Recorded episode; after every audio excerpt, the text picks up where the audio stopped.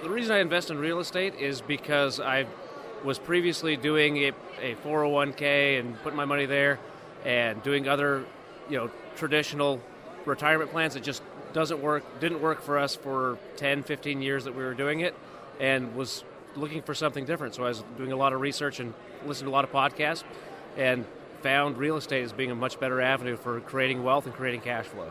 Our first investment property actually happened by accident because of uh, not being able to sell a previously owned house that we had and moving out of the, that area. So um, and it turned out to be a really good thing for us. So after that, that made me really interested. Um, the first intentional investment property that we purchased was in uh, Florida. I found the Creating Wealth Show and Jason by him being a guest on another podcast that I had been listening to that was about creating passive income. And he, he was a guest on that show and I was impressed with uh, his, his knowledge. So um, from there, I made my way to his podcast. Right now, we have a total of 10 properties. We decided to go all in. I mean, we'd been doing 401k and other traditional retirement plans and, and, and investments that uh, most people are comfortable with, with really terrible results for lots of years. So I was okay. So we actually liquidated everything we had in our 401ks, paid the penalty on all of that, and are doing much, much better with real estate and very happy about it. But uh, um, I think it just comes down to being comfortable with the education. So I felt like we, we, there's plenty of information out there about real estate. There's lots of people with great track records. And so I think if you follow a path of success, that it's a lot easier to replicate and duplicate. So I felt like I was following other people's paths of success, so I felt comfortable.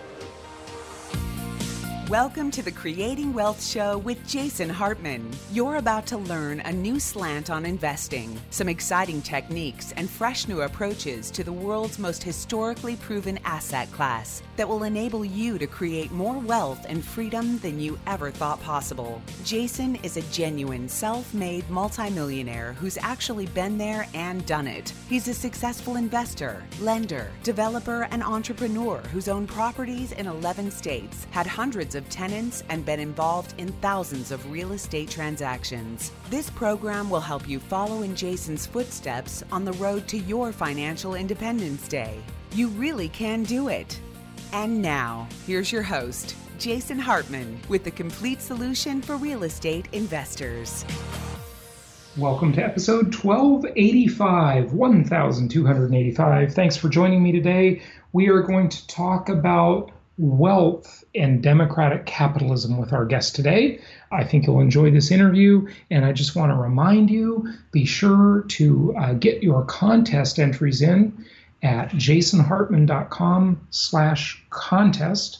jasonhartman.com slash contest. That ends on Monday, and we will announce winners or be in contact with winners shortly after that. It's a great exercise. Tell us about how you are becoming an empowered investor Tell us about your five year plan, whatever you want. You've got a lot of latitude on this contest, so it should be a really easy one. Just make a quick video and uh, share that with us, and um, you can win some great prizes. Great prizes. And of course, we've got our Profits in Paradise event coming up in Orlando. Join us for that. You can check out more at jasonhartmanlive.com. That's jasonhartmanlive.com for the tickets to the event or for the contest, jasonhartman.com slash contest. And let's dive in and enjoy this interview about wealth and democratic capitalism. It's my pleasure to welcome Pete Wehner to the show. He is a senior fellow at the Ethics and Public Policy Center, contributing editor at The Atlantic, and contributing op ed columnist for The New York Times. He's former director of the White House Office of Strategic Initiatives and was senior advisor to President George W. Bush and speechwriter for the Reagan administration. He's the author of Wealth and Justice The Morality of Democratic Capitalism and the new book, The Death of Politics How to Heal Our Frayed Republic After Trump. Pete, welcome. How are you? I'm doing well. Thanks for having me on. Good, good. It's good to have you. The morality of democratic capitalism. Uh, very interesting. Is it the most moral system? Yeah, I think it is the most moral system uh, for a variety of reasons. I think democratic capitalism has done more than any other system, economic system, to uh, raise people out of poverty and given people in all walks of life and throughout the, the world uh, the best chance to live lives of dignity and prosperity and to promote human flourishing. And it's got an unparalleled achievement in my mind, just in terms of the morality of the case. That doesn't mean that capitalism isn't flawless, that it doesn't have problems, it doesn't need to be refined from time to time. But as an economic system, I don't think there's any question. I'm a great defender of capitalism. Yeah, I would agree. Now, uh, just make a distinction for us. Instead of just saying capitalism, interestingly, you call it democratic capitalism. Is there a non democratic capitalism? I mean, what's the distinction or comparison there? Well, you can have countries like China was moving toward capitalism, well, prior to about a decade Fair ago. enough, yeah. When it was politically authoritarian, but more economically open. Mm-hmm. So you can have systems of government that uh, that are capitalistic and not necessarily democratic. Mm-hmm. So the, the political and the economic are tied in. But yeah, as, as a general matter, free societies are free all the way through, political and economic, Mm-hmm. and they tend to flourish the most when there's the most amount of freedom. Yeah, no, no question about it. Now, you know, it's interesting. Capitalism, whether it's moral or not, people, I guess they could argue that, or whether it's the most moral, maybe is the better way to look at it. But it's certainly very natural, isn't it? You know, even in communist countries or formerly communist countries, for example, when I was in Romania once, and I've been to Cuba as well, so that's pretty interesting. I heard the stories from our tour guide, for example, in Romania, how, you know, people would wait in line for shoes, they'd wait in line for everything. And then by the time you got to your turn to get your shoes, your allotment of shoes, you know, they didn't have your size, right? Right. So they would trade them with each other. And there was all this underground capitalism. It's just so natural, right? Uh, what do you say about that? I think you're right. And I co authored this book with Arthur Brooks, who's president of the American Enterprise Institute. And what Arthur and I did at the beginning of the book was actually to make the case for human nature and capitalism. Mm-hmm. And the argument is that whether it's a political or economic system, whether it succeeds or not depends on whether it has the right understanding of human nature. That was one of the great gifts that the founders had, which is they set up a system of government which, in my estimation, had a correct understanding of human nature. And I think capitalism does as well for the reasons that, that you mentioned. You believe in self interest, and there's a desire to get ahead and to have rewards for work. And when you try and tamp that down or suffocate it or undo it, it, doesn't work because human nature doesn't change really. It Yeah. finds other ways to express itself. You can certainly mitigate, but you have you have a black market and people will, will will trade for the shoes that they want. I think capitalism works in large part because it has a basically correct view of human nature and Yeah. is designed to take advantage of that. Right. And you know, if you want more contemporary evidence of this, simply look at any uh, city with rent control and how Right. people trade on the black or the gray market. They will artificially maintain leases on properties they don't even want anything to do with anymore. Yeah. And then they'll rent them out, they'll sublet them to their friends without telling the landlord, right? Because then the rent won't adjust. So Yeah. capitalism is just such a completely natural phenomenon. And, you know, you're right. That's a good way to look at it. It correctly accounts for human nature. You know, I guess you can't quite make the argument that everything in human nature is moral, can you? No. Because we do a lot of things that aren't Absolutely. necessarily No, it's- moral. So you couldn't make the argument in that direction uh, because without some structure of society, you know, there's like the, the saying goes, you know, we need government because we're not all angels, right? right. And that was that was Madison and the Federalists. If men were angels, we wouldn't need government, but they're not. So we do. And you're quite right. I mean, I think the the success here is when you take into account human nature, and in my view, and I think history confirms this, uh, as well as probably our own daily experience. Mhm. Human nature is mixed. It's vice and virtue. We're capable of acts of depravity and nobility. And what we have to do to be a successful society, whether political, economic, or otherwise, is to try and accentuate the positives and to mitigate the negatives Mhm. and create a system that encourages those things.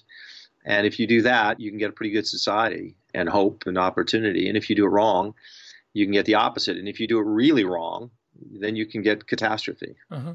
So it's amazing that, you know, with this knowledge that we have modern liberals uh, like Bernie Sanders and AOC and all the rest of them who are espousing a system that has failed at Right. every time in history and every place on earth. And they always sort of pick out the Scandinavian example, but those countries are highly capitalist countries. Yes, they're rich because of capitalism, so they can afford big social programs. Right. They just don't understand the way things really work.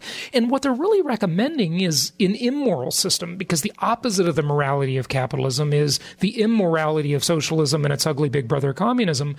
But it's so amazing that anyone who who's looked at it would I think, agree with what I'm about to say that the most famous and arguably successful economist that ever lived is Karl Marx. Yeah.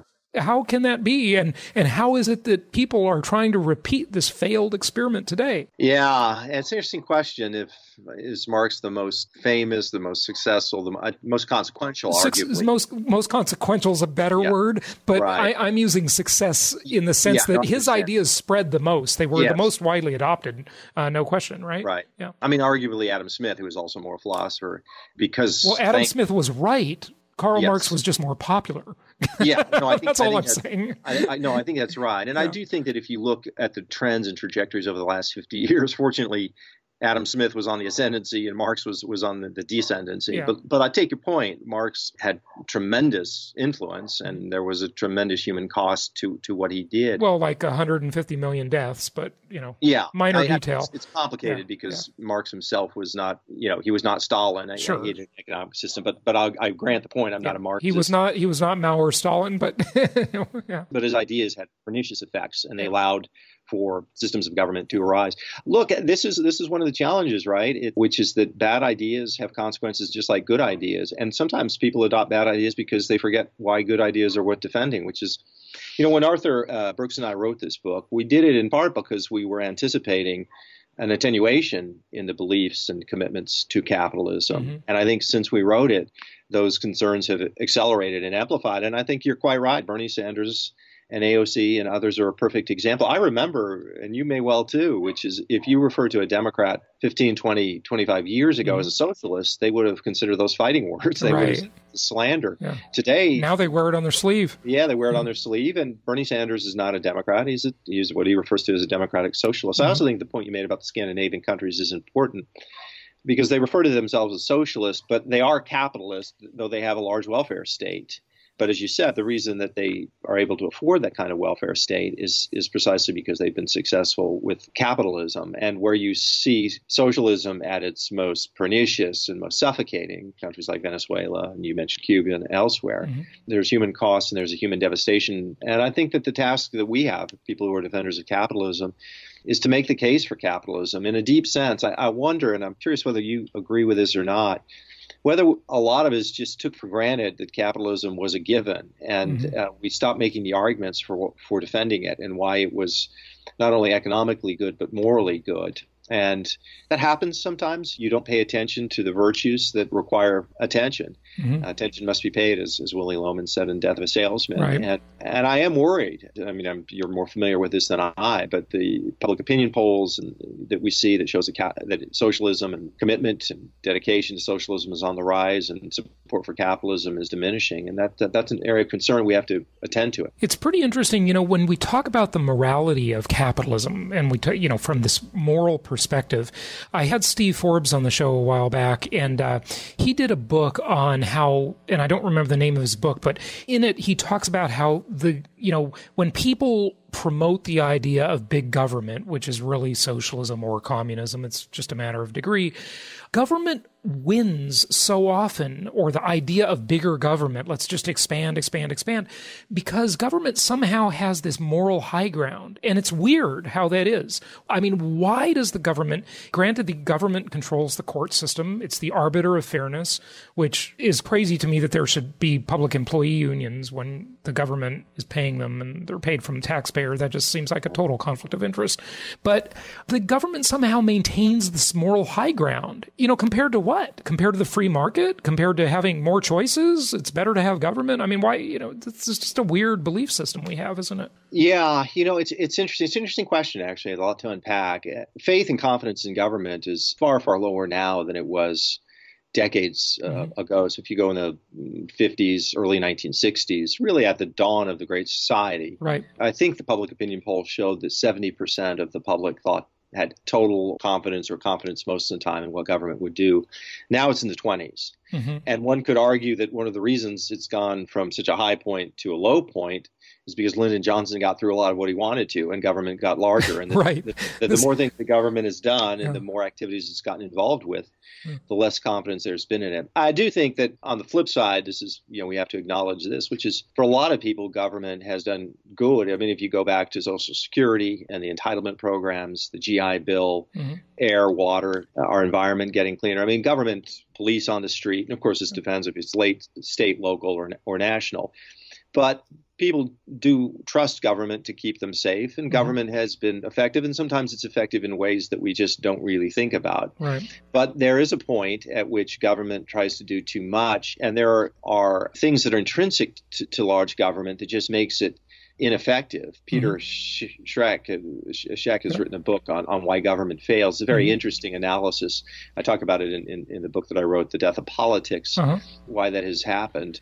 So what you need, you need government because we can't have anarchy and, mm-hmm. and human beings need it. And government is more effective sometimes than, than other times. Right. And there's an interesting, you know, in the book of the of Politics, let me say I'm, I'm a person, as you can tell, who is philosophically and, and programmatically in favor of limited government and not the mm-hmm. concentration of power. But we've had some gov- success in government programs, not because we reduced the size of government, but because we changed the incentives of government. And one example of that would be welfare reform mm-hmm. in the 1990s. That was pushed through by Republicans in the House. Bill Clinton uh, ended up signing it into law. That didn't make the welfare system less. What it did is created incentives and said, look, if you're on welfare and you're able bodied, did you have to work after a certain period of time? Otherwise, you get off cut off from welfare. There was actually a lot of loopholes in that, but mm-hmm. the signal went out. Right. You had a 60% drop in the number of welfare yeah. caseload. Mm-hmm. And in addition to that, those people that were still on welfare, you know, did better. And you have things like the earned income tax credit, which actually helped alleviate poverty.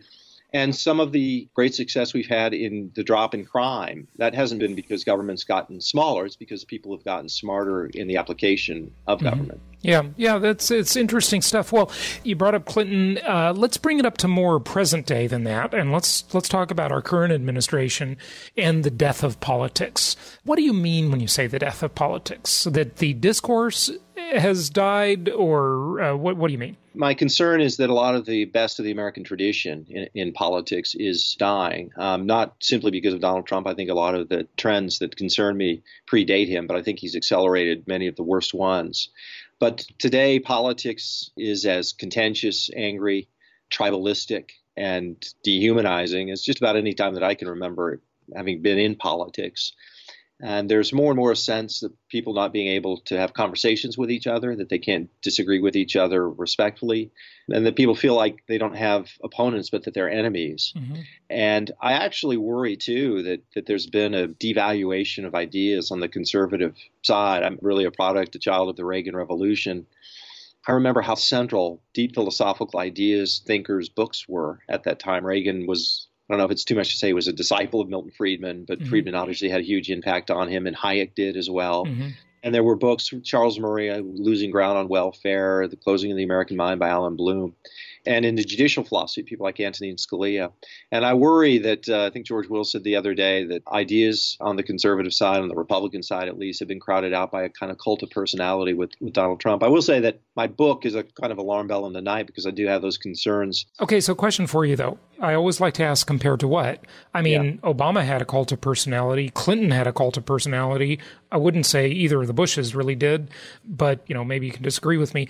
But yeah, Obama had raving fans that right. you know were lost, if you ask me. But right, yeah. look, I, I think Obama more than Clinton. Yeah, Clinton had supporters. Obama did have something like that. Mm-hmm. I remember, and I wrote about it actually. I, I, was not a fan of Barack Obama. If you read my writings over the years during his administration, I was quite critical of him, including some of those ads, which really did have a kind of cult-like feel to uh, mm-hmm. to them. But I think that what we're seeing with Donald Trump and, and the right is at least matched by that, maybe worse than that. And and some of it, I must say, is a feeling of I'm dispirited and troubled by it in a way that I probably wouldn't have been with with Obama and Democrats because I've been a lifelong Republican and conservative, and seeing the kind of enthusiastic support that Donald Trump has is something that's worrisome to me. I'm perfectly willing to grant Trump credit for certain policy achievements. Uh-huh. Yeah. Which ones? Talk to us about those just for I'd a minute. probably at the top of the list, his judicial appointments, I think, have Mhm. been very, very good. I think his deregulation policies uh, have been good. I think his support for uh, spending on defense has, has been good. I have concerns about his policies, too. He's Mhm. protectionist, and I'm a free trader. Mhm. He doesn't make the argument at all for limited government. He's Mhm. taken the form of entitlement programs, which I think is essential. He's basically taken that off the table. And when he ran in 2016, he, he was the one candidate who said he would not attempt to reform entitlement, even though the Republican Party under Paul Ryan had really made entitlement reform. They really made progress on, mm-hmm. on that. So I, I, what have do a- I got to ask you about? I mean, this is the one that gets all the news. What about the Mexican border? Yeah, the Mexican border situation, I, I guess I have somewhat mixed feelings on it. I think there's a problem at the border. I actually think that Trump's policies have had the perverse effect of making things worse, not better. Conservatives believe in the law of unintended consequences. I think all of the talk and focus on a, on a wall is is overdone. I certainly believe in security.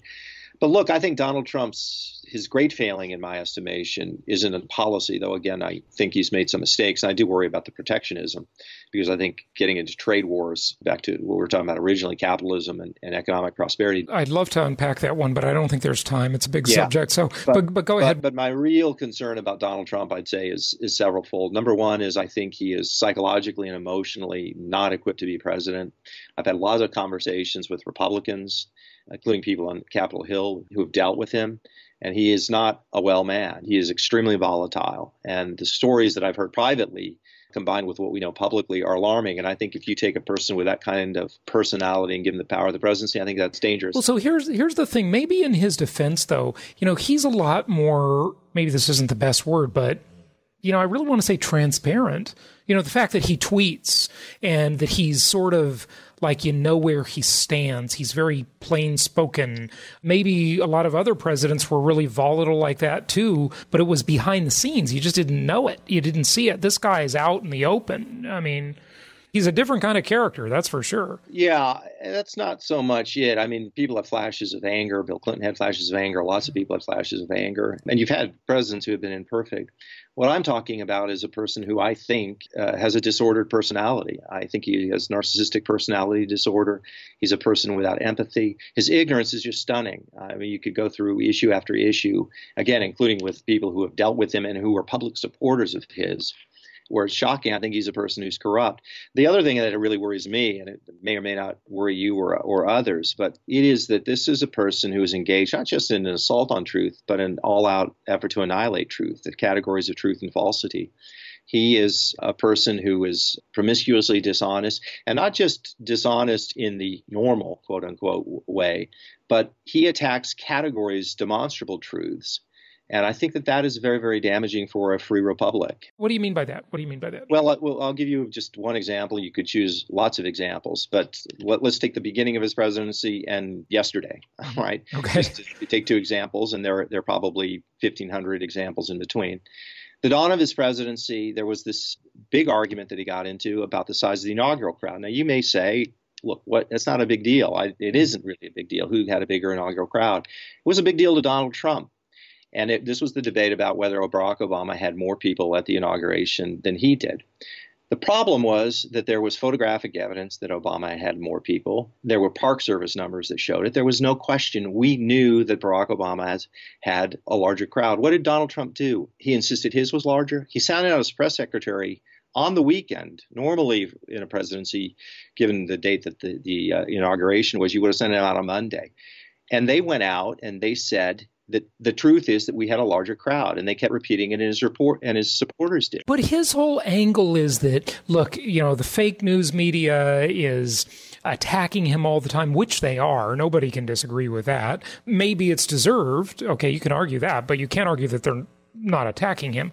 And they do spin things against him. I mean, it is it's amazing. I, I, just see it over and over. It's it's during the campaign, everything. You know, I, I open up my Business Insider app on my phone. It's like every article is negative. They just hate him, like seething let, hatred. All right, yeah, yeah. no, let, us unpack that because yeah. it's an important point. Okay, so he's One, fighting I, that. My my well, point okay. is though, just to finish the point is he's fighting back against that, right? That's fine. I, Ronald Reagan fought back. Lots of presidents. But Reagan was liked. He was likable. Trump is not likable like that. Well, number one, Reagan was, if you go back and, and read contemporaneously what the left, what the liberals, what the press said about Reagan at the time when he gave the Evil Empire speech, yeah. that's romanticizing history. Yeah, but he knew how to reach across the aisle. He was friends with Tip O'Neill. I mean, you know, well, Reagan no, no, was liked. Well, yeah. I mean, I, I, wouldn't fight too much to defend Trump okay. because what Trump is doing, I, I understand your point. Yeah. Trump is infinitely less likable than Reagan. My point is that you can defend yourself without being a pathological liar. If the argument is if you're being criticized, that it's completely fine to be a pathological liar, to lie morning, noon, and night on things large and small, personal and professional. I just don't agree with that. I don't think that's ethically right. I don't think it's good for our politics. Don't you remember Slick Willie? I mean, Bill Clinton couldn't tell the truth if his life depended on it. yeah, not okay. only do I remember Slick Willie, I was publicly critical of Slick Willie. Yeah, okay. For these grounds, let me tell you what bothers me.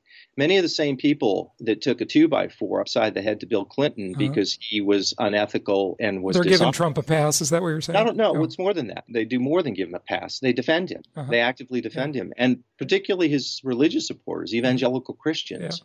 Yeah. Now that's the hypocrisy. Whatever criticisms one can have of my views, and that's fine. You can't accuse me of being hypocritical.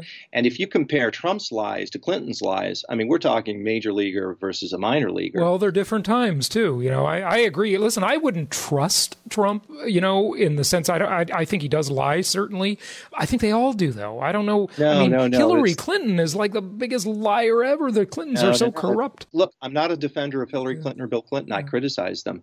Donald Trump is objectively in a category all his own. You can go through in my book, I document them. The number of lies that he tells, and they're they're lies that are unnecessary. He just told a lie yesterday in his interview with George Stephanopoulos. It's an unnecessary lie. What was the lie? Well, there were several lies. Uh-huh. One of them was on the polling data. They said that he's behind in a number of states. He said there are no polls that show that. They actually do have the polls. His people on his campaign released to reporters uh-huh. what the polls were. He kept insisting. Uh-huh. When Stephanopoulos talked to him about the Mueller report, he quoted from the Mueller report and he asked Trump if he'd read the Mueller report. He said he had, and he kept insisting something that wasn't true. The Washington Post keeps a, chart of this of lies and misrepresentations. You, you may argue with some of them, but uh, most of them are accurate. I've looked at them. There are 10,000 of them over the course of roughly 850 and 900 days. That comes out to about 12 a day. Mm-hmm. If you have the President of the United States doing lie after lie after lie, day after day after day, that affects a civic uh, and a political culture. And conservatives once cared about that, and they should care about it again. And on top of that, Trump dehumanizes his opponents in it to agree. He mocks people with handicaps. He mocks prisoners of war. He mocks women for, for hey, their looks. I, I tell you, Obama uh, he, Obama did that, too. Remember when out, he was on the Tonight Show and his, his, you know Special Olympics comment? Let me make a couple yeah, of points about okay. that, which is, and I find this with Trump supporters, which is every time that you press them on a point, it's what whataboutism. It's yeah. they did this too. No, I get it. Two wrongs don't make a right. I got it. I understand. No, it's, it's more than that though. Okay whatever complaints you have about Barack Obama, and again, you can check my writings yeah. on him. I yeah. was critical with him. Without I believe you. Yeah, he is in a different category. If you mm-hmm. think that Barack Obama dehumanized his opponents like uh-huh. Donald Trump, yeah then you're off. No, no, no. Obama did not. Obama had his flaws, but they were like a different set of flaws, I, right? I you know, Obama, person... Obama, was very diplomatic and cool, and right. you know, I mean, we know what he was like. Okay. Yeah, yeah. and I disagree with his policies, yeah. and I criticize them. I'm just saying, and I understand people who disagree with me, but my argument, my argument in the book, my argument since the book and and before the book is that Donald Trump is, is doing a lot of damage. I, I will tell you what I would settle for. I understand the argument of people like you, uh, assuming you voted for Trump, yeah. conservatives, Christians, evangelicals, who say they voted that it was worth voting for Trump over over Clinton. I get that argument. I've never begrudged that. Yeah, it's always lesser of two evils argument, you know. Yeah, yeah, but but what I would appreciate, and I think would show more integrity, is whether the people who voted for him would at least from time to time call him out. Mm-hmm and say when you transgress these moral and civic lines that it's wrong. And I think that's really a, a problem. I've got a question for you, and we, we got to wrap it up because we're yep. way past time. The Death of Politics, that's the name of your book. Right. Is it all Trump? Is it no. all about Trump? I mean, that's what we've been no, talking about. Actually, but no, is anyone else guilty in this? yeah. Okay. Yeah, no, the uh, the book itself is is not primarily about Trump. Okay. There are seven chapters. Solo of them, he doesn't appear at all. Okay. He makes some appearances in them. It just turned out that our conversation okay. was focused yeah, on yeah. Trump. Yeah. But I have a chapter on what politics is. So I talk about Locke, Aristotle, and Lincoln. Yeah. And it's a story, it's about ideas, mm-hmm. it's about compromise, civility, and uh, moderation. It makes the argument of what the proper role of faith in politics is. It talks about why words matter. But it's a book of, of stories. It's a story about my own life in politics, but mm-hmm. mostly it's a story about uh, the history of America, the Constitutional Convention, and, and Lincoln. And ultimately, although our conversation didn't reflect it, it's a book for hope because I think what we have to do is we have to push back against a corrosive cynicism and fatalism that says there's nothing we can do, that politics is is irredeemably broken, and we just throw up our hands and give up on it. Because my argument is that politics is too important to give up on. Politics is finally and fundamentally about justice. We've had harder times in this country, certainly, than we're facing now, and we have it within our capacity to write wonderful new stories, wonderful new chapters in the American story. And I think we can do it. And, and I try and show practically in the book how you can do it. So ultimately, I care about politics. That's why I wrote the book, and I did my best to, to show why I think it's worth defending and promoting for its good and for the good of the country. Good stuff. Pete, give out your website. Actually, if you go to uh, Ethics and Public Policy Center, that is uh, where I work. I'm a senior fellow, and that has uh, that has my work. And and then if you're interested in articles, you can Google my name in the New York Times or my name in the Atlantic. Excellent, Pete Wehner. Thanks for joining us. Thanks so much. I enjoyed it. Appreciate it. Thank you so much for listening. Please be sure to subscribe so that you don't miss any episodes. Be sure to check out the show's specific website and our general website, hartmanmedia.com, for appropriate disclaimers and terms of service. Remember that guest opinions are their own, and if you require specific legal or tax advice or advice in any other specialized area, please consult an appropriate professional. And we also very much appreciate you reviewing the show. Please go to iTunes or Stitcher Radio or whatever platform you're using and write a review for the show. We would very much appreciate that. And be sure to make it official and subscribe so you do not miss any episodes. We look forward to seeing you on the next episode.